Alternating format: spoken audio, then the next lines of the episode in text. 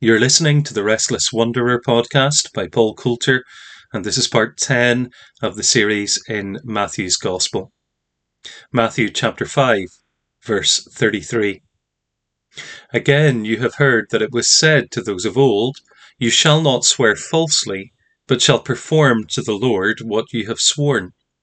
But I say to you, do not take an oath at all, either by heaven, for it is the throne of God or by the earth, for it is his footstool, or by Jerusalem, for it is the city of the great king.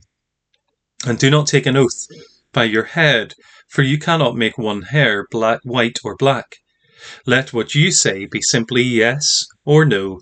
Anything more than this comes from evil. We'll pause reading after verse 37 of Matthew chapter 5. Now, as we move into these verses, it's very clear from the opening word of verse 33 again that we're continuing in the same theme as Jesus has been speaking on preceding this. We saw in Matthew 5, verse 17, that Jesus said he had not come to abolish the law or the prophets, but to fulfill them. And we spoke uh, about what that might mean for Jesus to fulfill it in his own life uh, through his death and resurrection, bringing it to completion, but also in his teaching, restoring the standard of the law where people had lessened it. And we saw the examples of anger uh, equating to murder. You can't say, well, I'm not guilty if you haven't murdered someone, if you've harbored anger in your heart to someone uh, and dismissed him as a fool. Uh, lust, lusting is on a par with committing adultery, and then divorce uh, in verses 31 and 32, Jesus restores the standard where some of the rabbis, teachers of his time, had made divorce an easy thing. Jesus restores it to a hard thing, something that is undesirable. And here again in verses 33 to 36 is, or 37, his attention shifts to the issue of oaths. Now, this was clearly an issue for Jewish people of their time. It's not something that we record Jesus speaking about in the other Gospels. Matthew distinctively records it both here in the Sermon on the Mount and also uh, later on in Matthew's Gospel, chapter 23, verses 16 to 22. And there, uh, Jesus is um, talking about the uh, the Pharisees their hypocrisies, hypocrisy, and the woes that um, are declared upon them. And he declares a woe because of uh, their attitude to oaths, verses 16 to 22. Um, we'll come back to those verses in just a moment. But we know from other Jewish writings that uh, the question of, of oaths was significant in Judaism. It was uh, something that was debated amongst rabbis. There are significant uh, passages of Jewish rabbinic t- uh, writings, the Mishnah, which uh, talk at length about oaths and vows, and particularly the question of when is an oath binding on the person? When can a person be released from it? When are they obliged to fulfill what they have vowed or uh, made the oath to do. And really, that is what lies behind what Jesus is saying here. I think that becomes clear in Matthew 23, verses 16 to 22. Let me read those verses to you now. Woe to you, blind guides, who say, If anyone swears by the temple, it is nothing. But if anyone swears by the gold of the temple, he is bound by his oath. You blind fools, for which is greater, the gold or the temple that has made the gold sacred? And you say, if anyone swears by the altar, it is nothing, but if anyone swears by the gift that is on the altar, he is bound by his oath. You blind men, for which is greater, the gift or the altar that makes the gift sacred? So whoever swears by the altar swears by it and by everything on it, and whoever swears by the temple swears by it and by him who dwells in it, and whoever swears by heaven swears by the throne of God and by him who sits upon it. Now, those verses uh, may help us to understand what the issue was with oaths in the time of Jesus. What he's saying is that the, the rabbis, and we see this in other rabbinic writings, they had a way of uh, concocting oaths that were not binding. And so, uh, whether they literally did what Jesus is saying or whether he's making up exaggerated examples, but they might have sworn by the temple and then said, Oh no, I swore by the temple, that's not binding. But if I had sworn by the gold of the temple, that would have been binding. And similarly, I swore by the altar, but not by the sacrifice. Or perhaps even I swore by heaven, but not by God. And of course, in Judaism, uh, both then and even for some Orthodox Jews today, the name of God is so sacred that it's often substituted with the word heaven. That's almost certainly what Matthew does in his gospel when he talks about the kingdom of heaven.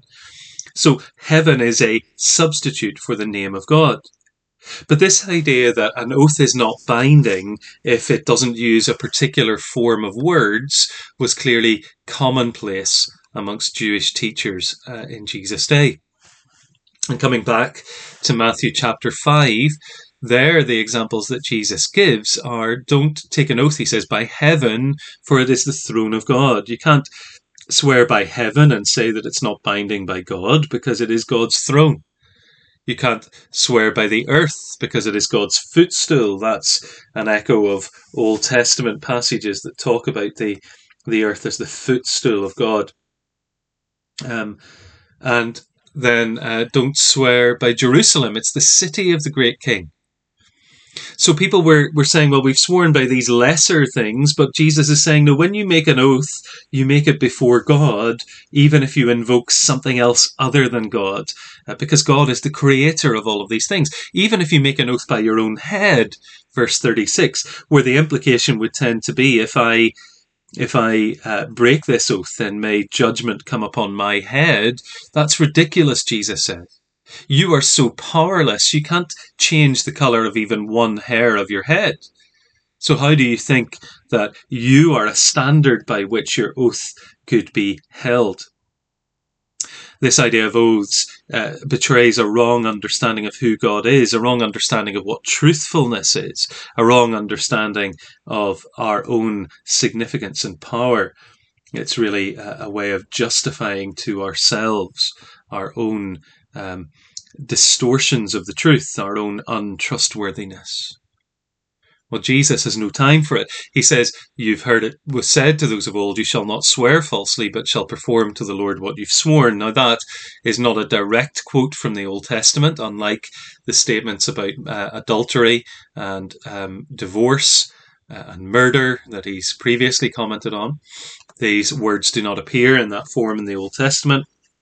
But there are a number of passages in the law Leviticus 19, verse 12, Numbers 30, verse 2, Deuteronomy 23, verse 21 that use very similar words that clearly uh, warn people against breaking an oath. Um, and then the same theme comes up in Psalm 50, verses verse 14, and Zechariah 8, verse 17. So um, there, there is clearly a biblical principle that if you make an oath, you must keep it.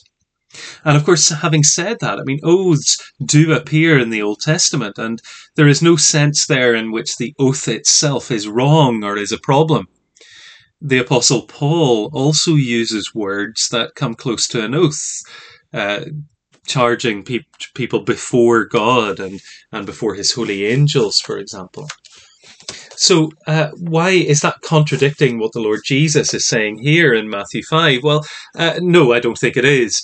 Uh, what Jesus says is that what Jesus is saying is that you don't, on one hand, you don't need to make an oath to, to be trustworthy. His disciples should simply be able to say yes or no and people should be able to trust their word. And we certainly, to turn that around, should not be finding ways out of oaths or justifying dishonesty or lack of trustworthiness on the basis of the form of words that we used. We should be simple yes or no people. People whose word can be trusted. As James puts it, let your yes be yes and your no be no.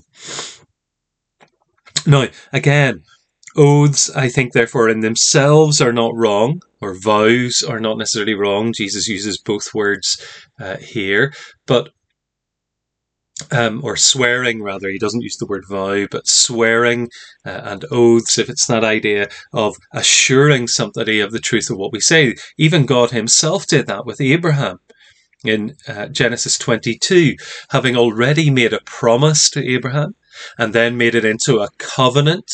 And then uh, in chapter 22, he makes an oath by himself. So if God makes oaths, it is not wrong for us to make an oath. That's not what Jesus is saying here. But, but God makes an oath by himself, not by some lesser standard. When we make an oath, we are making it before God. If we make a vow to God, we're making the vow to him. We don't need to use other wording and we don't use a vow or an oath because, uh, we mightn't be held to it otherwise. When God made an oath to Abraham, he didn't do it because there was a question mark over whether God would stay true to his word. God didn't need to make a promise. He didn't need to say anything. He would do what he would do in any case. God communicated it to Abraham and put it in the form of a promise and of a covenant and of an oath so that Abraham would know that he could trust God. It was God's way of affirming Abraham's faith, of drawing Abraham's faith out. Now, I think there may be situations today for us where making an oath is necessary to assure somebody else of our trustworthiness, particularly in a courtroom, of course. That's one of the places where we must, might be asked formally to take an oath on the Bible or uh, by some other standard. And in that situation, we do it so that we can assure other people of our truthfulness. Of course, somebody who intends to lie will probably be quite happy lying about the oath in any case. So it doesn't really give assurance, at least not to people who don't hold in high esteem the thing that they're swearing on. In uh, in the days when swearing on the Bible was introduced, of course, most people regarded the Bible as the Word of God, and even if they weren't practicing Christians, had a high regard for the authority of God and might have been afraid to lie under oath. Well, for the Christian, we may take that oath to assure the court of our truthfulness, but we don't need to take that oath. We should be as honest when we're not under oath as we would be under oath. And uh, similarly, when we're talking with people, we should be known as people of our word. When we distort when we use oaths to uh, justify our own lack of trustworthiness or our own dishonesty, that comes from evil or perhaps from the evil one, the devil. We're doing the work of Satan. We are a liar, and he was a liar from the beginning. Now, again, I know some Christians may read these verses and say, well, actually, I shouldn't make any oaths, or I should never have to say, I promise. Uh, and if they want to say, no, I'll never do that, I think that's fine. That's legitimate. I think there is space for Christians to use forms of words like, I promise you, uh, or I'm, I, I, I, swear to you that I will do this, uh, to make vows, for example, in marriage, or to make an oath in court. But again, that should not be because otherwise we would not be bound to our word. It should simply be about assuring other people of our trustworthiness. The reality is that we should be people of our word. And so what Jesus is doing here is telling us that God's purpose is not simply again that we tick a box to say, well, I haven't sworn by God and not kept it, so I'm okay. No, no, no. The question is, am I reliable, trustworthy? Am I a truthful person? Am I honest? And Christians ought to be honest people because God is honest, truthful, and trustworthy. Let's read on then, Matthew chapter 5, verse 38. You have heard it, heard that it was said, an eye for an eye and a tooth for a tooth. But I say to you, do not resist the one who is evil. But if anyone slaps you on the right cheek, turn to him the other also. And if anyone would sue you and take your tunic, let him have your cloak as well. And if anyone forces you to go one mile, go with him two miles. Give to the one who begs from you, and do not refuse the one who would borrow from you. Again, we'll pause after verse 42 of Matthew chapter 5. Now, here Jesus again says, You have heard that it was said. And again, he's quoting directly from the Old Testament.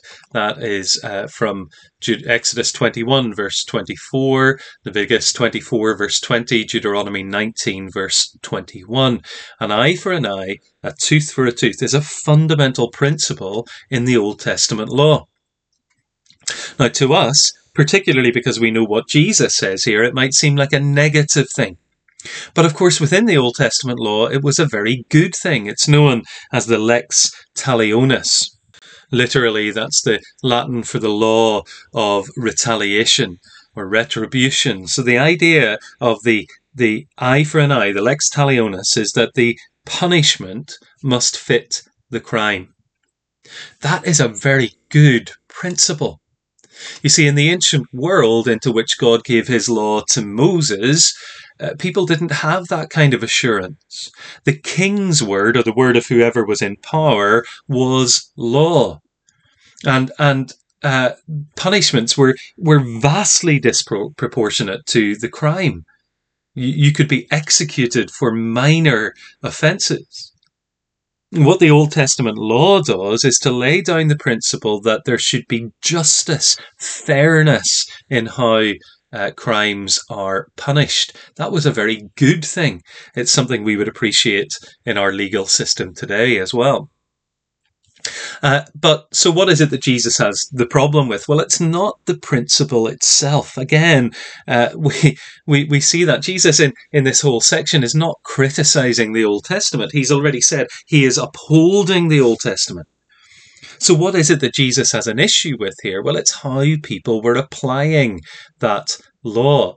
This principle that was to be used in the courtroom in Israel, whenever a person was being judged for a crime, had been taken by people and was being used in interpersonal relationships. In other words, uh, I will do back to you what you did to me, taking vengeance, taking revenge, which actually is something that the Old Testament law forbade individuals to do. In Deuteronomy 32, verse 35, it says, Vengeance is mine, this is God speaking, and recompense for the time when their foot shall slip, for the day of their calamity is at hand, and their doom comes swiftly. And that statement, vengeance is mine, is quoted by the Apostle Paul in Romans 12, verse 19, and again in, in the book of Hebrews, uh, chapter 10, verse 30, the writer there quotes it in Romans 12. It's in the context of teaching, very like what we've just read in Matthew, about not individuals not taking revenge on an individual who wrongs them. In Hebrews 10, it's uh, about how God will judge his people and hold them to account. So here in, in Matthew, Jesus is saying in Matthew 5, um, you know, you don't have to take revenge. You shouldn't take revenge on individuals. But also, the, the standard of the law that requires that punishment does not mean that there is no room for mercy or for grace. And just because the person deserves that punishment does not mean that they must receive that punishment in full. But there's also a wider context here. So, whilst within the people of Israel, God's standard of, of justice was very clear, the crime fits the, or the punishment fits the crime, uh, and that's not something Jesus was arguing against, uh, although he is also encouraging mercy and uh, that I suppose the law is is uh, to be conducted by the courts, if you like, by the judges or the elders in Israel, not by the individual taking uh, vengeance. That's important because when we take revenge individually, it eats into us and destroys us. But also because vengeance tends to drive us to, to exact a greater punishment than is fair. Uh, and so we must leave that to the proper authorities. But the issue here in Matthew is not simply to do with how God's people relate to one another. The issue here is to do with how they relate to their enemies. Jesus says, Do not resist the one who is evil. If anyone slaps you on the right cheek, turn to him the other. Also, one of the most famous sayings of Jesus, I think, turn the other cheek. It's a hard saying, isn't it? It's hard to think of doing it. But what Jesus is saying is what the Apostle Paul also says in Romans 12 that you cannot overcome evil with evil. If you repay evil with evil, you just have more evil. There is something greater at stake here, which is to overcome the evil that is done to you by blessing your enemy. More on that later in the Sermon on the Mount from Jesus.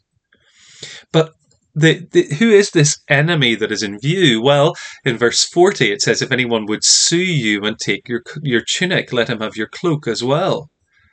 That seems to be to do with people who have a, a legal case against us, people who are uh, exacting justice against us or perhaps unfairly uh, pursuing us and suing to take our, our tunic. We may want to take revenge, but Jesus says, No, give him your cloak as well. And then verse 41 anyone who forces you to go one mile, go two miles. That seems to have in mind the Roman soldiers. It's been said that Roman soldiers had the authority to compel Jewish people to carry their, their load for one mile. The only other time this verb is used in the New Testament, uh, if someone forces you or requires you, is uh, when Simon of Cyrene carries Jesus' cross in Matthew 27, verse 32, and also in Mark's parallel passage. So, there again, it's the Roman soldiers who have the authority to compel Simon to carry that load for Jesus. But Jesus says if someone forces you to go one mile, then you willingly go with him two miles. The principle here is, is of not being quick to seek vengeance, but being quick to bless others. The principle, as we, as I said, is said in, in Romans 12, that we don't overcome evil with evil, but through blessing. The principle that we can do good to those who might seek to harm us. This is the way of the kingdom of God. This is the way of meekness. It's the way of the person who is pursuing righteousness and hungering and thirsting for it. Verse 42 Give to the one who begs from you, do not refuse the one who would borrow from you. Now, again, I think uh, I don't want to soften the impact of what Jesus is saying because these words are meant to be challenging to us. They're meant to give us a sense of what it would mean for our righteousness, as Jesus said earlier in the chapter, to surpass that of the Pharisees and the scribes. That righteousness is not a tick box exercise. I've not done harm to anybody else. I've kept that law because I didn't commit adultery. No, I need to examine my heart. Or I've kept the law because um, I gave the person what they deserve. No, give them more than they deserve. God's kingdom goes beyond the basic requirement, the legal minimum. There is meant to be generosity. There are not meant to be conditions. We're not meant to give grudgingly. We're meant to give freely, generously. We're meant to give without expecting return or requiring it. This is the kind of giving, of course, that God has demonstrated to us. It's grace. It is giving to those whether they deserve or not. It is giving that um, is generous. It is giving that does not demand return as if God could receive return from us. It's challenging. And I think uh, the challenge of the Old Testament is also clear in this Deuteronomy 15, verses 7 to 8 uh, as ever in this place, Jesus is not presenting a new standard of ethics in a sense. He's restoring the standard of the law. Psalm 112, verse 9 says the same. Uh, you shouldn't turn people away.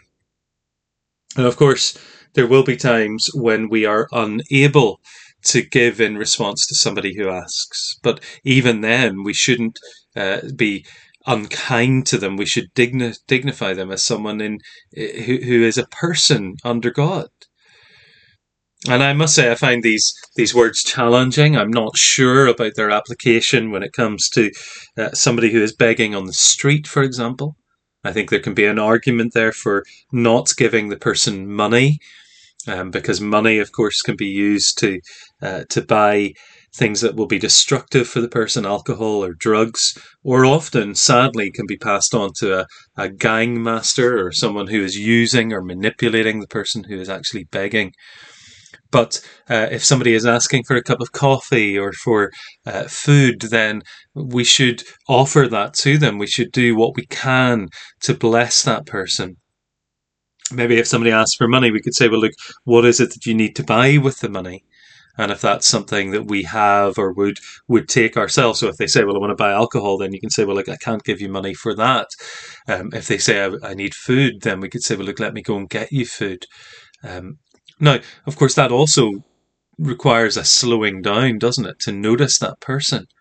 One of the most important things with somebody who is begging especially if they are homeless is to, to, to treat them as a person to dignify them Others might say, well, look, I don't give to the person who is begging, but I give to a charity that works with people in that position. And I suppose that's a, a valid thing as well. But again, I don't want to lessen the impact of what Jesus says here in verse 42. And perhaps I need to let that sink into my heart and do greater work in my heart because my temptation is to put conditions on when I will give to somebody or how I will bless them, to set limits and conditions, to be restrictive, to be uh, holding the strings, to make sure that uh, it doesn't cost me too much, to make sure that uh, people know that I've done it.